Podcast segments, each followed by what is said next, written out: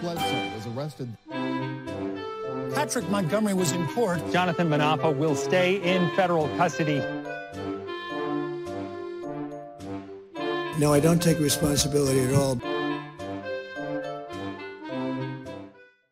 Everyone, welcome to the show. So thirty-three-year-old Texas resident Jonathan Owen Shroyer. He goes by the name of Owen, um, his middle name. He is the host of one of Alex Jones' Infowars shows, and he helped to spread election fraud lies to the show's very large audience in advance of January sixth. He also warned in November of twenty twenty-two in a broadcast, quote, "If you steal this election from us and you put in a U N communist, corrupt criminal Joe Biden in the White House, it's not going to be a million peaceful marchers in D C. No, no, no. No, it's not. No, it's not." So Shroyer was in D C by January fifth, and he was broadcasting his, the show from Freedom Plaza when he said, among other things, quote, "Americans are ready to fight." And then he made additional incendiary, insightful comments that day, including, quote, "For too long now, the people have feared the government. Well, in January twenty twenty-one, that changes." Also, quote, "I can tell you that the crooked politicians who occupy our Capitol are in fear right now." And on January sixth, Shroyer was shouting to the crowd through a megaphone. He repeatedly yelled, quote, "Death to tyrants." And this was after he proclaimed that, quote, "Democrats are posing as communists, but we know what they really are. They're just tyrants." And Shroyer continued to shout to the crowd through the megaphone as he was walking from Trump's speech down to the Capitol. And he was seen on video. He was walking over down fencing. Um, he walked over an area closed sign. He watched. He walked by breached barricades. So Shroyer and his group, he had a few people with him, they moved through the crowd. They worked their way close to the top of a set of Capitol steps. He again used his megaphone. He was leading chants of U S A and seventeen seventy-six while he was on those steps. And he changed his tune somewhat when he was broadcasting to Infowars a short time later. So he was still on the steps, and he's now broadcasting live. Although he said that they were at the Capitol, they were fighting for Trump, he added, quote, "We just want to send a peaceful message to Mike Pence and the Congress members." And, quote, "You better do the right thing and not certify the fake vote for Biden."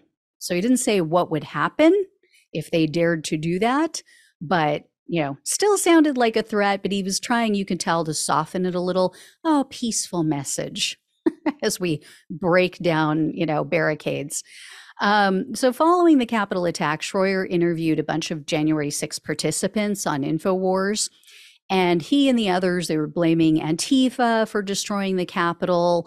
And then in a later broadcast, Shroyer claimed that the Democrats ordered officers to stand down on January sixth. I mean, we all know that that's B S. We've seen the video of Nancy Pelosi and others trying to get the National Guard over there.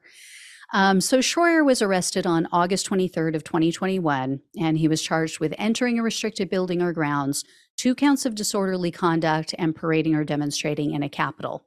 In June of twenty twenty-three, Shroyer pleaded guilty to entering restricted grounds. So he was looking at up to one year in prison, one year of probation, and one hundred thousand dollars in fines. However, the prosecutor requested a sentence of only four months in prison, one year of probation, sixty hours of community service, and five hundred in restitution. And honestly, for those charges, they probably wouldn't have even asked for that, but the government noted Shroyer was previously arrested in D C in December of twenty nineteen for also disrupting a House Judiciary Committee hearing. Um, so he was given a, a deferred prosecution agreement for that. And under the terms of that agreement, Shroyer was prohibited from really even being there at the Capitol, but definitely from engaging in any kind of disorderly conduct on the Capitol grounds. So obviously he violated the terms of that agreement. And they also mentioned that he had three prior arrests in his sentencing memo. It's unclear if one of those three was the incident, the previous incident at the Capitol in twenty nineteen, but they say that two of the arrests resulted in conviction. Um, and although the prosecutor concedes, you know, these weren't serious crimes, they weren't violent offenses, but nevertheless, he does have a criminal history. So Shroyer spoke at his sentencing hearing, and he tried to point out what a good boy he's been since he broke the law. Um, he told the court, quote, "I was fully transparent and honest, and I'm glad I was, to show that I was not part of any larger plan for illegal activity or violence that day." And then Shroyer also asked the judge to consider that he's a journalist. And Shroyer's attorney argued that basically you're violating his First Amendment rights, right? He should be allowed to say whatever he said on January sixth and before and after the Capitol attack. Well, U S District Judge Timothy Kelly presided over Shroyer's case, and he agreed. He said, quote, "Mister Shroyer was not merely at the building, but he also did play a role in amping up the crowd on the steps that day." And the judge also called Shroyer out for violating his previous prosecution agreement. He said, quote, "I'm not sure that he has disavowed in general what happened on January sixth in any way for me to give him extra credit for remorse." And then in regard to the First Amendment specifically and the whole journalist argument, um, he said, quote, "Any American has the right to believe and say things against all evidence." He added, quote, "There's nothing wrong with the phrase seventeen seventy-six. However," the judge told Shroyer, quote, "nothing you're being prosecuted for and nothing about your conduct that day was about being a journalist." And then the judge explained that taking part in a mob, quote, "using violence and the threat of violence is not a constitutional right." And quote, "I don't think you were trying to distract the crowd or move the crowd away from the Capitol," because that was another thing he tried to say is, oh, I was trying to calm them down. We were trying to, you know, get the, the, the group, the mob to leave and to calm down and, you know, relax and take a chill pill. Yeah, not at all.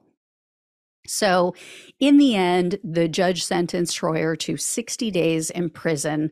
And unfortunately, I couldn't find any other details about probation or restitution. I would assume he probably gave Shroyer the full one year of probation and then probably at least the standard two thousand in restitution.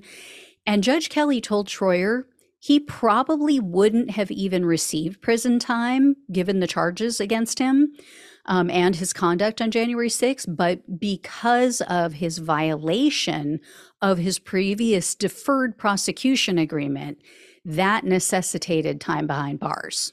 So he did himself in by being a repeat offender.